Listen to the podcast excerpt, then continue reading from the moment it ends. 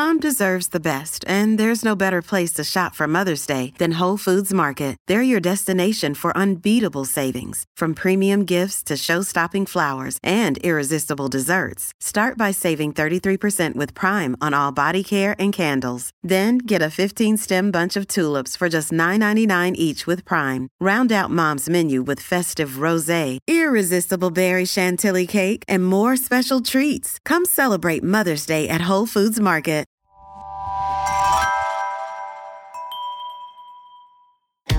I'm Todd Jones, recovering from 30 years as a sports writer. Thanks for joining me as I sit down with some of the best sports writers of our time who knew the greatest athletes and coaches and experienced firsthand some of the biggest sports moments of the past half century. We'll share stories behind the stories, some we've only told each other. Pull up a seat on Pressbox Access. My hope for Pressbox Access is to not only entertain you, the listener, but also put history on tape.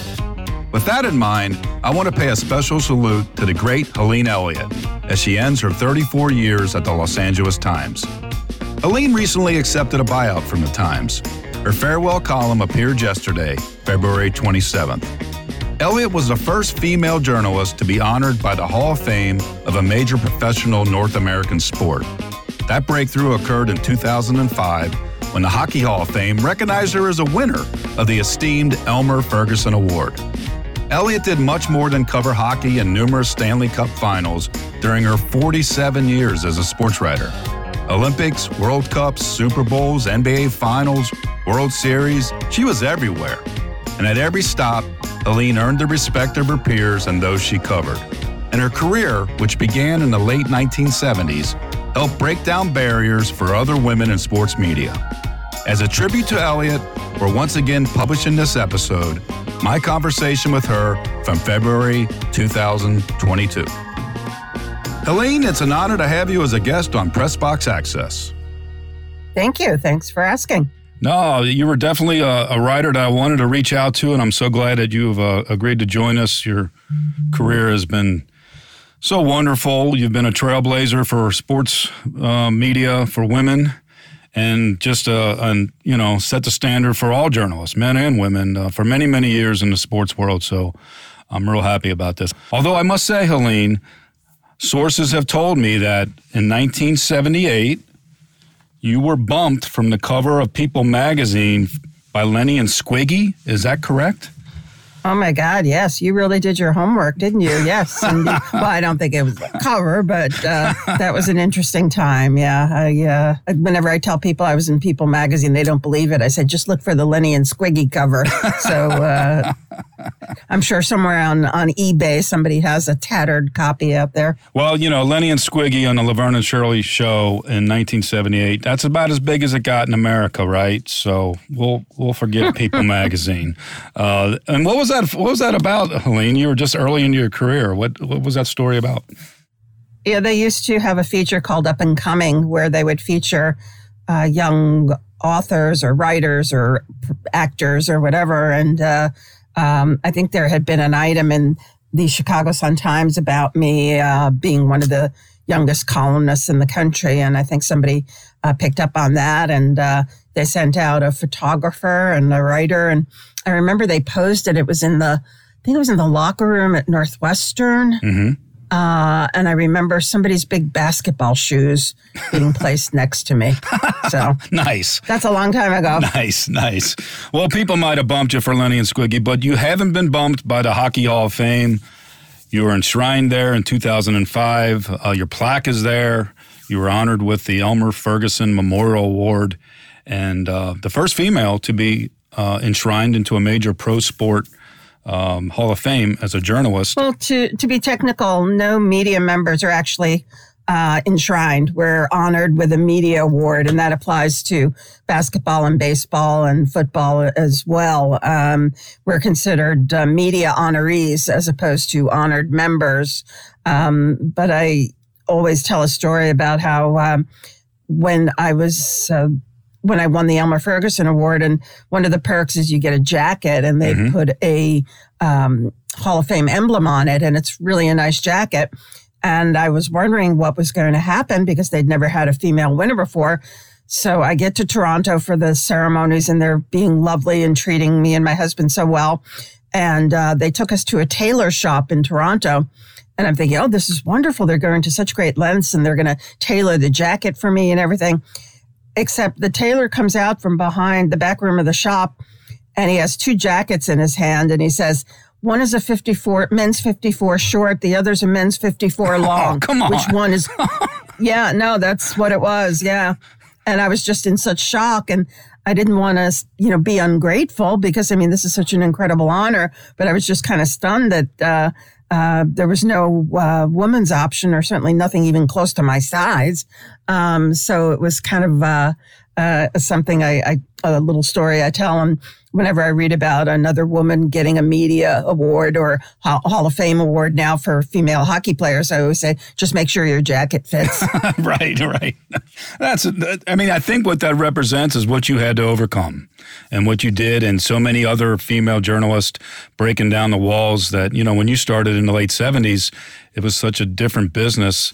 And here they are, they're going to honor you, and they, and they give you a men's jacket it's difficult for people now to imagine what it was like back then because I mean now you turn on any sports event and there's a female sideline reporter and increasingly often and it's wonderful there's female play-by-play announcers mm-hmm. um, uh, Leah Hextall in hockey, uh, female analysts like Doris Burke, who is absolutely the best in the business. Um, you know, so it's common to see female broadcasters and writers and columnists now, and it certainly wasn't back then. I mean, there were so few of us. We we all knew each other, and we would kind of trade tips on you know which managers or coaches were hostile and which were uh, welcoming and which players you would likely have difficulty talking to and which players would be supportive. So uh, it's a very different time now. And that's one thing I'm very glad to have seen after all these years. What is it about the career that you've had that comes to mind, um, you know, when you think about how special it's been all these years? Well, uh, just to pick up on your note about uh, busy, on Sunday I was at the Chargers. On Monday I was at the Lakers. On Tuesday, I went to the Kings practice. On Wednesday, I wrote a column about the fact that Staples Center had is going to have a name change. And yesterday, last night, I was at the Ducks. So that uh, yeah. gives you an idea of uh, the uh, variety. Um, what was that intro from A Wide World of Sports? The infinite variety of sports or whatever. But exactly. You know, certainly, I, I grew up in Brooklyn in this tiny little far remote corner of Brooklyn, and um, you know, to have imagined then that I would have covered 17 Olympics and have been lucky enough to be at World Series and NBA finals and Stanley Cup finals and uh, Super Bowls and all these other things is just incredible. I could I could not have fathomed it at that time, and I've been very lucky uh, along the way. But it's um, you know, the, the, and the thing is, people will often ask me, "What's your favorite sport?" Mm-hmm. or "What what's your favorite event to cover?" And my answer is always the one I'm covering at that time. Hmm. Because I think you have to approach it with a freshness or else you're cheating yourself and you're cheating your readers. Mm-hmm. Um, that's the great thing about sports is that no two events are the same. Right. I mean, it could be the two, same two teams, but the outcome isn't going to be the same. The tone may not be the same. The style of play may not be the same. The weather conditions or whatever may not be the same. So it's never the same experience. There's always something different. There's always uh, different motivation uh, on the part of the athletes. So um, it's that's what keeps me doing this. Is just and I think it's a question we all have. You're sitting in your living room watching a game and you go, what was he thinking? exactly. Well, after the game, I can ask him right. or, or, her. Right. Um, you know, it, it's what are they thinking? What makes one athlete thrive under pressure and another one get nervous? What makes one athlete uh, be a leader and another one a follower or, or whatever else it is? I mean, there's just such an infinite variety of of of the human the human condition, for lack of a better term, it um, makes people tick. And um, you know, being a journalist to a degree is a license to be nosy, mm-hmm. to to ask questions that um, you know you really couldn't if you're in a social situation. And um, you know, the answers you get are, are sometimes really mind blowing. Yeah, yeah, and you've covered so many great, great events. You mentioned 17 Olympics, World Cup, Super Bowl, NBA Finals, World Series, Wimbledon. We're going to talk a lot of hockey and Olympics. Uh, let's start with hockey. Um, when you came out and into the business in 1977. And um, were you a hockey fan? Did you did you really enjoy that at sport as a child in, in Brooklyn, or is it hockey something that just grew on you? No, I had a friend whose dad played semi pro hockey. Um, and one day he took me and his daughter and another friend of ours to a Rangers game. And I just was hooked immediately. I just couldn't believe that this sport existed and I hadn't known about it. Uh, I grew up a baseball fan and I, I love baseball and I love basketball. Um, but after I saw my first hockey game, I went, wow, where has this been all my life? And um, I just loved it. Uh, the fact that these folks are so coordinated. I mean, I can barely walk without tripping over my own feet. And here these people are skating and doing all these incredible uh, passing, move, passing and shooting and everything they're doing while they're skating. I can't walk straight. Um, so I was fascinated by the the skill involved and again, from where I grew up, I mean, places like Toronto and Montreal uh, seem so exotic and far away. Mm, uh, right. That was another part of the attraction as well. Um, you know, I, I, used to have a little transistor radio, and I don't know how many of your listeners would remember what a transistor radio is, but um, I used to have this little transistor radio that uh, I would listen to at night and at night you could get all these stations from like Boston and uh, used to get stations in Canada, which I thought was just incredible. And uh, used to get WMAQ Chicago, Clear Channel station, so strong, and KDKA Pittsburgh, and uh, some of these other wonderful radio stations. And it just got me, you know, dreaming about what else was out there in the world. And it was, uh, you know, hockey kind of set off that idea of all these wonderful places that I hoped I would visit someday. And I think when you think about the events and you think about hockey, there's the, event that really transcends the sport because it brings in people who maybe not weren't hockey fans or aren't hockey fans. But in 1980, obviously, the miracle on ice happened in the Olympics up at Lake Placid, New York. And you were one of the fortunate ones to actually be in that building that night. What was it like that night inside that little building? Well, the whole thing, I think you have to put in the context of um, this is the pre internet days. This is pre uh, you know, cable TV days. This is when Lake Placid, which is a lovely little village in the Adirondack Mountains in New York State, was pretty remote. So we really, being there, you had a hard time getting a sense of how big this was becoming. Mm. Uh, the one thing I remember is that as the team kept winning and personalities were developing, uh, you know, like Jack O'Callahan and Mark Pavelich and Jim Craig and all these things, all these people were becoming better known. People would send, fans would send telegrams and those telegrams were taped to the wall in the rink. Wow. I have a very clear memory of that. Uh, all these telegrams and just the number of telegrams was absolutely astonishing. But you know, there were no cell phones mm-hmm. then. There were you couldn't pick up a, a cell phone and you know read a, a, story on your phone and figure out what the impact was. I mean, it was this was kind of isolated. It was uh, a little village. It was hard to realize what the impact was. Obviously, playing the Russians, given the political tensions of the time, the game took on aspects bigger than just a hockey game. It was held up as, you know, our system versus their system, which obviously it wasn't, but that's the meaning that other people brought to it. And I just remember coming out of the arena and people dancing in the streets and just the impact was so much bigger than any of us thought it could possibly have. I think at that point, people were looking for a reason to be happy. You know, yeah. I think was that around the time of the gas lines and a time of political tension yeah, the and hostage situation. Yeah, exactly. On, yeah.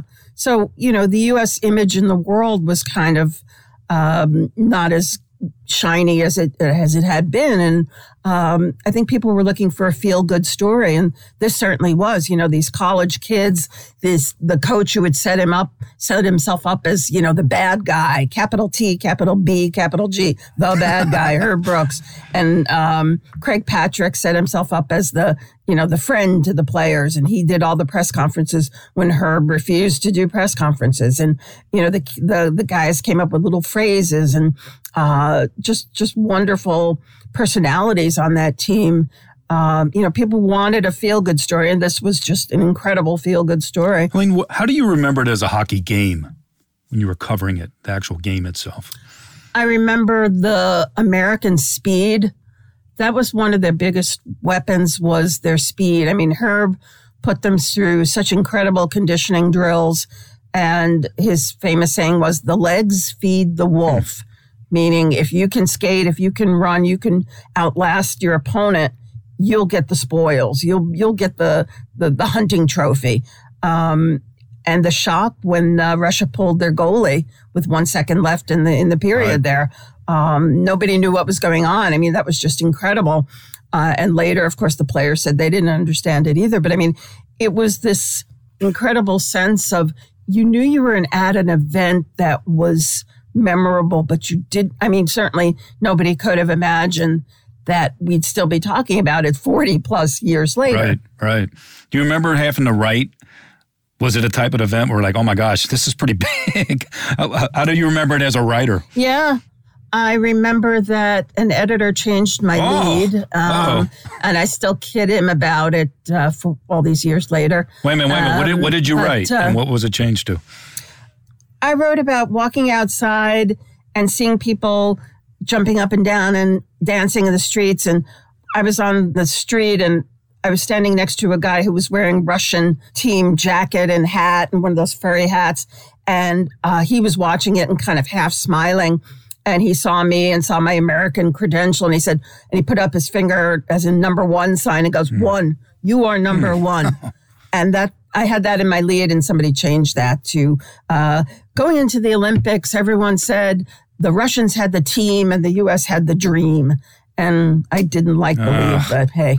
Well, the Miracle on Ice is something out, like you said, who would have thought 40 years later you know, and we're still talking about it, it transcended the actual sport of hockey. It brought in non hockey fans. And when you think about it, the hockey player who transcended the sport and brought in non hockey fans is Wayne Gretzky. And you had the fortune to cover him a lot. I wanted to ask you first about him as a player. You know, I stood next to Gretzky. I'm six foot one. They list him at six foot. He's not six foot tall, right? Mm-mm. No. How big is he? It's uh, we always say uh, hockey rosters. I say you know six foot one Canadian, and then you uh, you know convert it to U.S., which is less. But yeah, I mean, I, I think that's part of Gretzky's appeal was. You know, you look at um, LeBron James, you know he's a basketball player. Right. You look at football players, beefy linemen, you know they're football players. Um, uh, you know, Wayne Gretzky looked like any guy walking down the street. I mean, maybe thicker thighs because of the skating, but I mean, he looked human. He looked approachable. He was relatable in terms of his stature. Um, the way he thought the game, the way he saw the game, the way he saw plays before they developed was incredible. And I always say that, you know, as many points as he got in his career, think of how many more he could have had if he had wingers who were close to his skill level. Think of all the passes he made that were so good that people may not have expected them. Right. And so couldn't finish them off and score goals. He probably could have had another 500 points if people finished off some of those passes. Think about I mean, he only had 2,800. yeah, only, yeah. I mean, come on. Yeah. I mean, his numbers are insane. I mean, 61 NHL records, um, 894 goals, 2,857 points it's the type of thing when you look at it, it's almost hard to comprehend. Um, what number jumps out to you the most about Gretzky when you think about his career?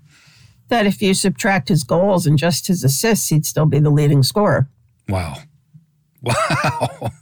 it's a wonderful discussion and argument to get into is comparing athletes from one era to the next and um, which is you know impossible to really do, but it's it's one of the things that makes sports fun is, you know, you bring your favoritism or your knowledge or to an argument like that and you're but I mean, Gretzky just was like no one we had seen before in terms of, you know, Bobby Orr comes closest in terms of just that incredible vision, that incredible ability to project what was going to happen. Mm to know where to be, to know where to just to pass the puck. But when you think about that era, uh, you know the speed of the game, the openness of the game, um, is that was Gretzky just part of t- making teams play that way, or was it just that was the era of hockey? Um, I think that was part of the era of hockey. Um, you know, 8 6 scores. And I can remember Kings and Edmonton playoff games, you know, 8 6 and 6 4 and those kind of scores. And now it's, uh, now it's a 3 2 league, as uh, Daryl Sutter famously said, and he's right. Um, but um, I think one of the things is that people like Gretzky and the scorers are so rare. The people with natural goal scoring talent are so rare that the NHL seems intent on instead of making everybody catch up to that level, the NHL seems intent on dumbing it down. Hmm. They allowed for so long, they allowed interference and hooking and holding because people couldn't possibly reach Gretzky's level. And the only way they could compete was by bring, bringing Gretzky and great players down to a lower hmm. level. You know, you, you look at the NHL and you go, you have this incredible talent. Let them use their talents. Let, you know, get rid of the hooking and holding and interference and hacking and whacking. But that would mean that probably 200 players couldn't play in the league anymore. Why do you think that is, Helene? Why do you think hockey as a you know as a league, the NHL, why why did they take that approach? Again, because there's just not as many talented people as there are average players. And no offense, please, to be an average NHL player is still infinitely much uh, more talented than any garage league player. Or I don't know if that's going to come out sounding right, but what I mean is that, you know, there's so few extraordinary players. Why not feature them and cater to mm. them rather than allowing the lesser talented players to drag them down? Right. Why not encourage people to rise instead of dragging down the best mm-hmm. players. And the coaching, why why turning it into a street fight and and when you can you can use the talents of a guy like that um, and, and players who have that ability. Again, they're few, but the sport could maybe go in a direction that the fans would like to see more of. Yeah, absolutely. I mean, uh, I, I, think there should be more rules that cater to to scorers, that cater to uh, freedom, to skating, to uh, again, encourage people to lift the level of the game rather than dragging the superstars down to the level of the average player. Well, Helene, you got to Los Angeles in 1989, and that was a year after uh, Gretzky was traded there. Can you put into context what it meant for hockey, for sports, when Gretzky went to Los Angeles in 1988?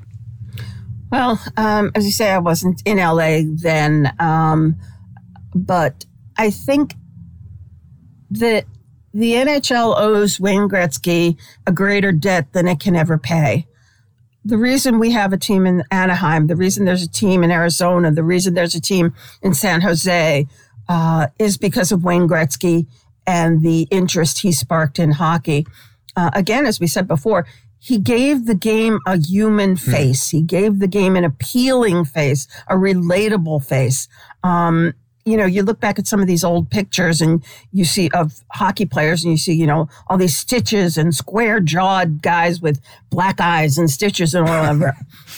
Wayne Gretzky, you know, was modest in stature, appealing looking guy, not, not good, decent looking guy. Um, people could relate to him. People who didn't know hockey at least had probably heard of him. Mm-hmm what he did for hockey is still being felt here and throughout the NHL. Now it's not the first generation. It's these are what we're seeing now, I think, is the kids of people who started playing because Gretzky came to mm-hmm. LA. Uh, you know, every year you look at major college programs, you look at junior hockey, uh, you look at all throughout youth levels of hockey, and you'll see kids from California. Right and they started because right. it's all because of Gretzky, whether it's first generation, second generation, maybe even third generation. Yeah, it's not, it's, it's not just boys and men either, right? It's it's females playing. Right, exactly, absolutely, absolutely. Yeah, you know the uh, the Ducks have an incredible girls and women's program. Uh, the Kings have had youth programs uh, for years that were uh, accelerated by Gretzky's arrival. Um, there's a woman on the U.S. Olympic team, women's hockey team, who uh, from Southern California. Um, Angela Ruggiero for many years played uh, on the U.S. Olympic team, and she's from Southern California. But it's it's not just you know making it to the NHL that matters. It's hockey's become a recreational sport in the sense that if you're working in a company and you get a lunch break, maybe you go play basketball somewhere. You know, in Canada, that would be, you know, you go play beer league hockey somewhere. Hockey's part of the culture hmm. here now. I'm not saying it's ever going to rise to the level of basketball or or whatever but it is an accepted part of the culture here. You there you can't build enough rinks for it here. I mean, the Ducks just opened a four rink facility. Wow. In Irvine, which is a suburb south of Los, of Los Angeles. And I mean, that place is going 24 hours a day almost. Um, it's incredible to see. They have the, a rink for um, world class figure skaters. Uh, world figure skating champion Nathan Chen trains there, but there's always constant uh, recreational hockey games there and youth league games there.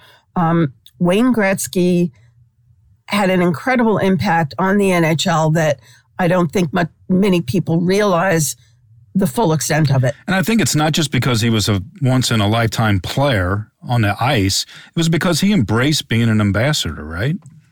Exactly. He was he always had time for autographs. He always had time to make an appearance somewhere. He always had time to shake a hand and make eye contact and um and and to be relatable, to be interested. Um, and there's a lot of things he did behind the scenes as well that he he doesn't like to talk about that. Um, and has told people to please not publicize that things that he did in the community or for individual players. Um, you know, he's he made himself part of the community and I think he was embraced here and certainly uh, everywhere else. Do you have behind the scenes moments that stick out in your mind about covering him? Maybe it's something uh, how he related to other players, or something off the ice, or just him as a human, I guess, not not just a hockey player. Well, uh, this one of my favorite memories does involve hockey, but it was uh, the Islanders and Edmonton Oilers played in the Stanley Cup Finals in 1983. 81, two, the, yeah, the fourth, Islanders' fourth straight cup. Back when Bill Smith was and, the goaltender. Oh, boy. um, yeah. Um, it was Bill Smith who said that he was a constant critic of Gretzky. He was just, you know, he have to take him by the hand and introduce him to his own goaltender and all this kind of stuff. But um, if I recall correctly, Billy Smith won the Conn Smythe Award as the playoff MVP. And we were standing next to this I remember standing backstage behind this, next to a platform uh, where Bill Smith was getting the award, or Bill Smith was speaking, doing an interview, and Gretzky walked up and was waiting his turn at the podium. You know, here I am standing next to Wayne Gretzky. He's just, you know, lost this game and, you know, lost a chance at the cup and everything. He's standing there waiting his turn. Billy Smith comes down off the podium and starts walking past, and Gretzky stuck his hand out to shake his hand, mm. shake Smith's hand. And Smith hesitated, but then he shook it. Mm. And I always thought that was really incredible of, of, of Gretzky to do that, particularly because, again, Smith is somebody who wasted no opportunity to make fun of Gretzky and to demean Gretzky and criticize him. And here Gretzky was being the guy to extend the, the olive branch. I think that's the kind of moment that does show the genuineness of when a person is playing an ambassador role, you're always sitting there wondering, nah, is he, you know, is he doing this for other reasons? But it just seems like Gretzky was just a genuinely decent guy. Absolutely. He never forgot his roots. He always had a sense of responsibility. Uh, he wasn't just in LA to play hockey, he was there to promote the game, to grow the game and he took that seriously. But he didn't like to fly, though, right? Uh, that is correct. I have another story on that as well. Okay, um, all right, here we go. My memory is a little faulty here, but the year that the Bruins and Oilers played the Stanley Cup final, mm, it's and the game in Boston yeah. Garden, the power went out in Boston Garden, and the game had to be suspended. The Bruins had just tied the game on a power play, if I recall correctly, and the power went out and Boston Garden in those days. What a dump. Garden didn't have air conditioning. right, what a yeah. dump. Oh man, that place was, and you know, the lights go out and you hear the scurrying at your feet and you know, there's rats running around at your feet, which is another pleasant experience. But, um, the game had to be suspended, even though everybody in the world knew Edmonton was going to win the game and win the cup, but we had to go back to fly back to Edmonton. And in those days, the league, the league ran charter airplane flights and media were allowed to buy tickets on the charter because it was just more efficient and to get back and forth. I mean, you can't go nonstop Boston to Edmonton. So it worked out. And I remember being on the plane and sitting in my seat. And before the flight took off, Wayne was walking up and down the aisle. He was very hmm. nervous. In fact, he used to be so nervous that he would go up to the cockpit. He would have to talk to the pilots uh, before the flight took off. But wait a minute, he was, was asking walking up- questions like, "Do you know how to do your job?" yeah, no, yeah, I was looking for reassurance, basically. Yeah. And I remember he was walk. He just had this look of just such anxiety on his face. So as he walked by me, I just I remembered asking him a question. I don't even remember what I said, but just to get the get a, I figured if he got involved in a conversation, maybe he'd forget his anxiety and maybe he'd feel a little bit more comfortable. I don't I don't remember what I said, but he stopped and we started chatting and we kept chatting. And as you know, the longer he's standing there, people start other writers started leaving their seats and coming over and joining this group. And I remember looking around at one point, there was a group of probably 15 or 20 writers just standing around and he's chatting. Nobody's recording, nobody's taking mm-hmm. notes. It's just Wayne Gretzky talking hockey. Wow. And he completely forgot the anxiety and then the, to be nervous about flying. And I always remember that as just a, a moment of just pure Wayne Gretzky. You know, he just was standing there. We're talking hockey, and who better to talk hockey with than Wayne Gretzky, for God's sake? Exactly, right? I mean, if you're going to chit chat about hockey, hey, you got the great one right there on the flight with you. Mhm.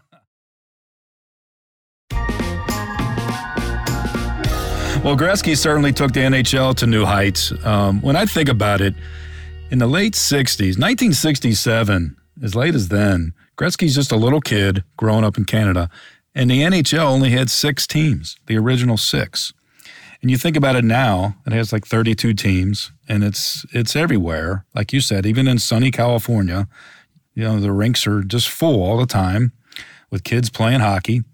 And I think one of the things that's been interesting about your own career, you know, when you were covering a lot of hockey starting back in the 80s, even seeing it grow, you have seen the sport mushroom into this. What have you enjoyed about being a hockey writer? Um, I think hockey players have always been the most humble and approachable of all the athletes I've dealt with. And I hate to make blanket statements because within every group of athletes, there's good ones and bad, you know, people who are nice and people who aren't nice. But on the whole, hockey players have always been the most humble, the most down to earth, most approachable, the most open. Why do you think that is? Um, I've always theorized that because so many of them were from Canada and everybody in Canada seems to be so Okay. nice. Um, but I think it's the team ethic. Um, and, you know, you can say that the team ethic is what makes hockey wonderful, but it's also something that I think has held the sport back, um, held the NHL back because, you know, you look at the NBA, the NBA is built on personalities, Right. and that's great. It's like pro wrestling that way, right? You got good guys, bad guys, marketed. Yeah, absolutely. You you say LeBron and people know who you're talking about. You say Kyrie, you say uh, you know whatever name that you put out there, people know who you mean um, because it's built around the personalities. Hockey, the players seem much more comfortable as a unit rather than being singled out, and that's wonderful. It's you know the the relative lack of egos is just wonderful. It's admirable but it also, I think, holds the sport back in terms of promotion. And I've always felt that that's one thing that uh, among other factors, uh, kept hockey from really exploding in terms of audience. Yeah, I think it's almost related to what you were talking about with how the league tried to dumb down the game and- hold a guy like Gretzky in check, right? It's almost it's almost like it's this natural reaction that the sport has to somebody rising up too high as an individual. Yeah. It's all about the room, as the players say, the room. I think there's actually a name for it. I don't know where it comes from. It's called tall poppy syndrome. Like if you are the tallest, you immediately get cut down. You're not supposed to stand out, stand above the rest. And uh, that has been a very, that is something I've seen very frequently in hockey. Um, you know, you, it, it's the money has changed things certainly, but I think it's still the best, on the whole, the best group of athletes to cover. Also, I think with hockey is the passion of of the sport itself. It's it's more of a despite its growth, it's still more of a niche compared to say the NFL or the NBA. But within that hockey world, the fans are mm-hmm. really, really into it. And I'm sure as a reporter or writer, you you know that more than anybody because you hear from them, right? You hear from them. Oh, absolutely. Because there's this sense of, you know, well, the Lakers got a story on the front page of the LA Times. How come the LA Kings didn't? And, you know, it, fans are passionate because they know there's so many factors working against their team being covered or being featured on TV or, you know, how many times when they're featured on TV, uh, the names are spelled wrong or, you know, local TV, certainly. Yeah. I, I've seen Wayne Gretzky's name spelled wrong so many times. It's just crazy. Um, but yeah, there's this sense of, you're not just a fan, you're an advocate um, of the game. And uh, that it, it, the passion is there. The passion is wonderful. Well, it's certainly there in the spring during the playoffs, which to me, NHL playoffs, the Stanley Cup playoffs are unlike just about anything that I had the fortune to be around as a writer. You've pretty much covered every Stanley Cup finals just about since what, 1980? I think you, you haven't missed any, have you? Yeah, I mean, the, the Stanley Cup playoffs are just this the intensity of it and the whole, you know, in hockey, the, the whole thing where the growing the beards, where teams uh, promote unity by having all players grow beards. Right. Um, you know, they, they, they turn they turn into lumberjacks. You know, they just um, uh, it, it's great. Um, but it, there's a sense in the Stanley Cup playoffs of that's harder. The Stanley Cup, I believe, is the hardest trophy to win. I really do. Why do you believe um, that? I've written that and had people say, "Oh, why, why do you say that?" Because of the physicality of hockey, because of the um, the condensed nature of a playoff series. Uh, you're playing one team, you know, best of seven. There's a lot of opportunity for uh, personal rivalries, for fans to hate each other, for um, just the physicality to ramp up. The uh, the trail of the Stanley Cup, I think, is tougher uh, you know, I've covered NBA playoffs, and yeah, that's pretty grueling too. But when you add the physicality of hockey, that I think makes it just physically more demanding. Do you have a favorite anecdote that sheds light on just how tough it is for the players? Do you a memory of covering all the different playoffs? Not really. I mean, it's just um, the sense of of just every year the the unwavering commitment it takes you know, it's just been so different these last couple of years because of COVID and bubbles and lack of travel that it's uh, I haven't covered the last two Stanley Cups for Stanley Cup finals, for example, but it's just this sense of you're all in for two months. It's it's just two months of exhilaration and exhaustion. What's it like for a writer?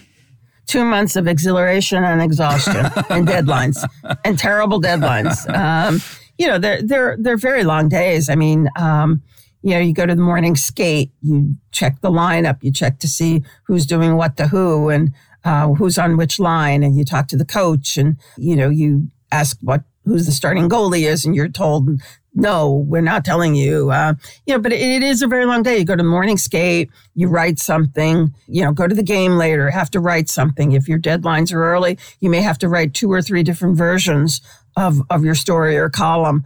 Um, so it does become a plus, you know, overtime, unlimited overtime in the playoffs uh, has a way of uh, wreaking havoc with uh, deadlines. Now, now and, that's one thing I wanted to ask you about covering overtime Oh, hockey.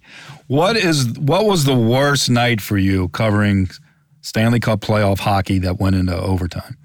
Gosh. Well, the Islanders Capitals was 1987, I believe. Quadruple overtime. Please correct me if I'm wrong. They but, might still be playing. Um, it was. It ended at 1:57 in the morning, and the shots on goal were 75 to 57. I'll always remember that. Uh, but yeah, I mean, at that 70, point, minute, 75 um, shots. The goalie, 75 to 57. the goaltender yeah. had to look like Uh, Bonnie Kelly- and Clyde's car. I mean, come on. Kelly Hrudey was one, and I want to say Bob Mason was the other. Uh, but again, my memory is somewhere. I lost my memory changing planes in Chicago at some point. Um, but I mean, just 157 in the morning. And I remember, you know, afterwards going down to the locker room to talk to players and the Capitals PR guy walking through the locker room and saying, room is closed at 2.30 in the morning. And it's like, oh my God, the absurdity of it was just uh, ridiculous. I mean, I've covered quadruple overtime. I've covered quintuple overtime. Um, you know, you as a writer, you're not rooting, but you're on edge because as soon as something happens, you have to send a story. Right. You have to make sure you're getting it all right. update the statistics, you know, provide context, and then go downstairs to do interviews. So it, it it's just a jumble. and It's a lot of, uh, you know, fast thinking and fast typing, and it's just very chaotic sometimes. Quite an adrenaline rush. Yeah, absolutely. Um, and I guess that's why those of us who are still doing this still do it. It's the uh, adrenaline rush. Yeah. Well, you covered so many great hockey moments. We talked about the Miracle on Ice, and we talked a lot about the, the Stanley Cup playoffs. I did want to ask you about one particular uh, moment in um, the Stanley Cup Finals, and that's in 1994 when the New York Rangers ended their 54 year drought, and you were in the Garden, Madison Square Garden, that night uh, when they beat the Vancouver Canucks three to two in Game Seven. Um, what do you recall about that night, especially since you know you grew up in New York, you grew up in Brooklyn, you know what that meant. What was that night like covering that game? Oh gosh, um, just the whole sense of euphoria of how long it had been. You know, all those years Islander fans would chant at the Rangers, you know, 1940, and you know you, they didn't have to hear that anymore. Um, I remember somebody in the crowd holding up a sign now I can die happy. yeah. right. And, um, you know, I wish people would point out a bit more often that the Rangers haven't won the cup again since that day. Uh, so that's one cup in uh, 81 years. uh, but, just one. Hey, just one. It was a good one. yeah, it was a good one, but yeah, one. Um, you know, just that sense of um, so many years of waiting and just to see it actually happen, to see Mark Messier will that team to a championship was just really astonishing. It was it was a special moment. You mentioned earlier about athletes who are able to do it when the stakes are the highest, and that's when I think about that game and Messier, like you say, willing his team to victory. What have you learned about athletes in those moments when a you know a man or a woman performs at their best when the stakes are highest? It's, I think I've heard athletes say that things slow down for them. Like a batter who uh, hits a game winning home run might say that a 94 mile an hour fastball, whatever, looked like a grapefruit to him. Hmm. Or, you know, just some sense of the, in different contexts, different sports, that time slowed down for them, that they were able to focus and react in a way that they haven't hadn't been before. Um, I think it takes you know a certain amount of calmness, of confidence. There's really no one answer to say, you know, what makes one athlete great. It, it varies from player to player, varies from team to team, but that's part of the fascination of why were you able to do it today? You know, there are athletes who have had great shining moments and never came close to that again. Mm-hmm. And then there are people like, you know, Tom Brady, uh, who does it again and again and again and again and again and again and again and again. You know, it, it it's just so that I think is what makes sports so interesting is the thought, the preparation that goes into it, and just that magical ability to see things unfold before they actually happen and to anticipate. I mean, Wayne Gretzky's anticipation of what should happen next and what would happen next is unlike any other players. It's like they can see the chessboard and everybody else is playing checkers. Exactly. Yeah. Yeah. Yeah. Well, Messier certainly did that in 1994, that night in the Garden for the Rangers. I wanted to ask you about something about seven years prior to that. Now, I don't think you were there, but on February 4th, 1987, the Maple Leafs owner, Harold Ballard, he wouldn't allow the media into the locker room. And the reason he did that is because the NHL decreed that he must give equal access to females. And I wanted to ask you about this topic because, again, you started in the late 70s, and there were just not many women in sports media at the time. And I was curious about your approach when you first started and the determination that you had to prove yourself. How did you handle that, and what was it like for you at the start of your career? Well, um, as I mentioned earlier, I mean, there are so few female sports writers that we all used to trade information um, as to which locker room was uh, a good place, uh, you know, where players would be would be nice to us and which ones weren't. I think the thing that was maddening was that it was kind of a patchwork of rules. There was no one set rule from the major sports leagues. So, you know, within the NHL, you'd get teams that would allow you in and teams that wouldn't. I remember being at the Sun Times and covering a college football game at Notre Dame. And obviously, I wasn't allowed in. I was supposed to wait for the sports information director to bring players out. And quite often that didn't happen. And I remember the security guard kept pushing me further and further away from the door hmm. to the point where I was outside the gate. I was locked out. what? You were outside the stadium? Yeah. I mean, uh, just pushed outside the gate. Oh, my. Um, what did you do? You know, what, did, what did you do? Well, I, I got back in, but I mean, it was, I think that, you know, there among our colleagues, there were some men who were very helpful and either would, you know, help us advocate for equal access or would help by bringing out players or quotes or, you know, bring out quotes for us when we couldn't go in. And there were some who didn't care. There were some who said, you know, hey, tough. This is uh, the way it is. And who I think could have and should have been more helpful. Uh, but it just took it as, uh, as an opportunity to beat us on things, uh, you know. Yeah, to me, Helene, I think when I think about that issue, it's about fairness. I mean, when you're closing the locker room to women only, but allowing men in, that's that's absurd. I mean, you're you're allowing the male reporters to have an advantage, right? That was the case. Absolutely, it was. And you know, people seem I, I don't know. It gets very contentious, and I've gotten emails over the years, and now with social media, you get social media comments, and all these things, you know, just some horrible, horrible things. And, you know, are you going in there looking for a husband? Or, you know, do you have a notebook on, on, on the naked men that you see, you know, th- that kind of thing. Mm. And that's not the issue. The issue is equal access. If it's equal access in a press conference or equal access in a, where, wherever it is, that's the point is the equal access. Right, right. How do you handle all that negativity coming at you like that? Just just the absurdity of it and the meanness. And how do you handle that as a person? I mean, there are times it, it bothers me, and I think you ask any female sports writer or sports broadcaster, um, and they'll tell you they've gotten some pretty horrible comments that have made them feel bad. But you know, if you let other people comments from other people and their attitudes run your life, then you're living their life, not yours. Mm. That's a great way to look at it. Yeah. You know, I'm I'm going to do my job. You don't like it? Sorry, that's your choice to not like it. Mm-hmm. You don't get to tell me what to do. And you mentioned along the way that there were there were many people who were helpful, helping solve you know how wrong it was to have you know women treated differently in terms of getting access to do their jobs. I think there was a time with even like Darryl Strawberry helped you once, right?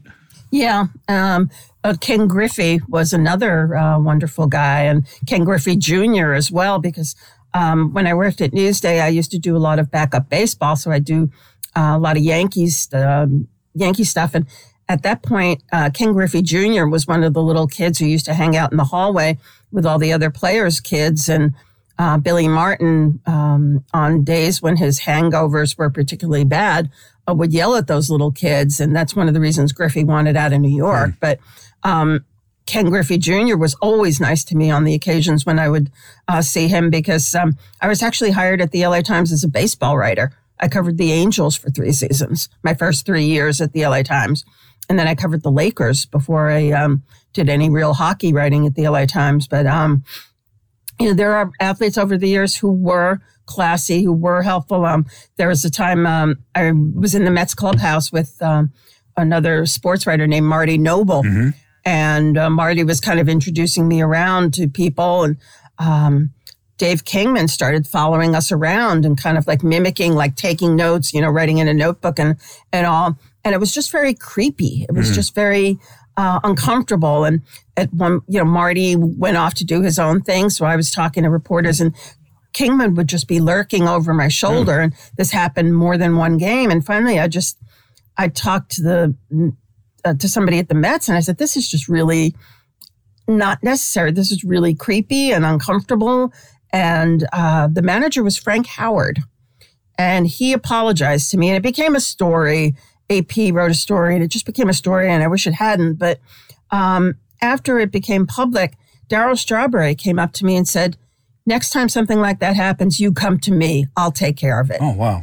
which I thought was really incredible. Yeah. That's great. Yeah. That's really that's really Yeah. really great. You know, I I think you know I've read where you have said before that you know the journalist in you was always I don't want to be part of the story. I don't want to be the story, right? But but I do think it's important to document what this was like because I feel like you know the people who had doors opened up to them and rightfully so should know what it was like should know what you had to deal with and you and other women you know the women of the of especially the late 70s early 80s and really the unfortunate thing is it's still it's still a problem you know it's still a societal problem hell it happened with jared porter right Yeah. earlier this year. You know, got fired by the uh, gen, as general manager of the Mets, and you know, you wrote a really moving column about that. You know, and I encourage people to read that particular column because I think it humanizes the reporter and what they're dealing with. Um, why did you feel it was important in that column to to really specify some of the things that you had to deal with? you know, as on the whole, you know, sports writers have what other people perceive to be a dream job. Mhm. And in many ways, it is. Absolutely, it is. I've seen uh, sports events I never dreamt I'd see. I've been to places around the world I never imagined I'd, I'd get to visit. And I think, on the whole, people don't want to know about the problems we have. Um, I know on planes, uh, you know, you talk to the person next to you or used to in pre-COVID days, and they said, "What do you do?" I do this. Oh, what do you do? I'm I'm a sports. Oh, wow, you are so lucky, and you know, you get to see the Lakers play. Yeah, but there is some work involved. They don't want to hear that part of it, and I've always just kind of, you know, taken the position of, I don't want to spoil somebody else's dream. I don't. They don't need to know what goes into the sausage. Um, you know, it's, and I'll just say, yeah, it, it's a wonderful. It's been a wonderful uh, experience, but I think it's also important for people to know that there are still difficulties in the workplace. There are still people like Jared Porter. There are still situations where women are afraid to report misbehavior because they're told or they have reason to believe that reporting it would be would mean they're labeled a troublemaker. They're labeled a problem, not a team player, because a person in power has control over their job or or their future. You know, power corrupts in many cases, um, and it's about power. It's about Jared Porter exercising his power over people, or other executives exercising their power over people to frighten them in or coerce them into doing things that they don't want to do. It's still out there, and it. I think sadly, it's part of human nature. It'll never disappear. That idea that you can use power oh, to hold, have a hold on other people. But I think it's worth talking about in the sense of you don't have to put up with that anymore. You should not have to put up with that. And the it, the important thing is to change the attitude of somebody who reports it is not a troublemaker. Exactly. Somebody right. who reports it who has been victimized is not a troublemaker. They're not somebody who should be labeled as, oh, she's not a team player. This is a human being whose rights to a calm, respectful workplace are being violated. Do you take a lot of pride in knowing that you were part of a wave of female reporters in sports media that did make a difference in regards to this? I mean, I I think that the attitudes in society were changing at the time as well. If I played a small part, and I want to mention also that there were some women before me, Lawrie Mifflin at the New York Daily News, Mary Flannery in Philadelphia, uh, Joan Ryan. Uh, there were uh, Robin Herman.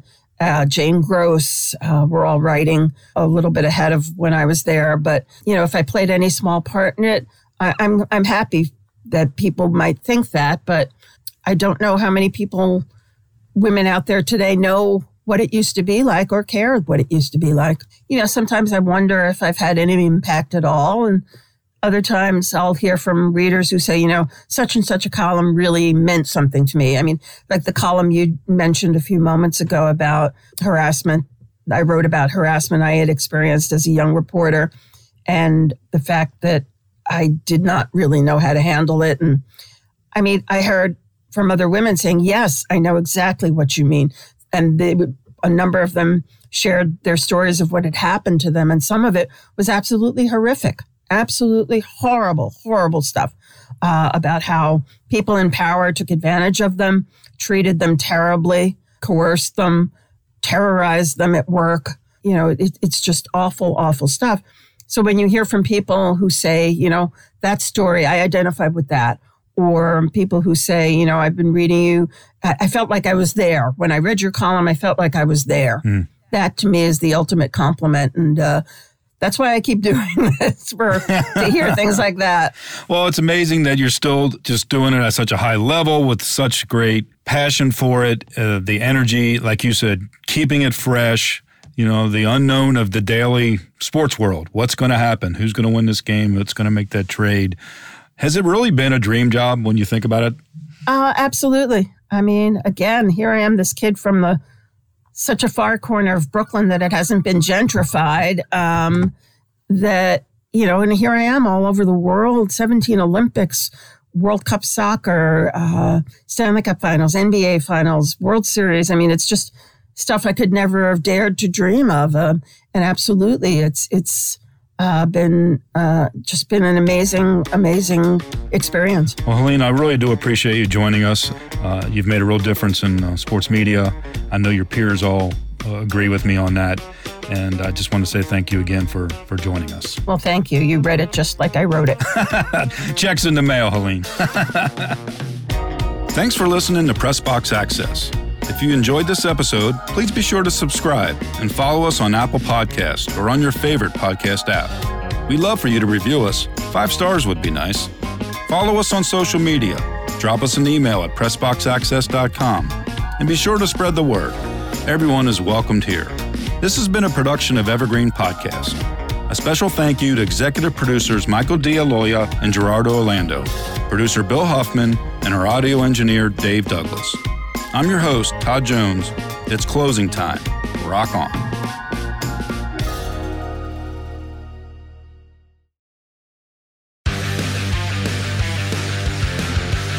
Pit Pass Moto, sponsored by Moto America, is the show that keeps you up to speed on the latest in motorcycling and brings the biggest names in motorcycle racing right to you. From candid interviews with the top names in racing to providing insights into the trends and trendsetters driving the motorcycle industry, we have you covered. New episodes are available every Thursday at pitpassmoto.com and on your favorite podcast app. Ride on!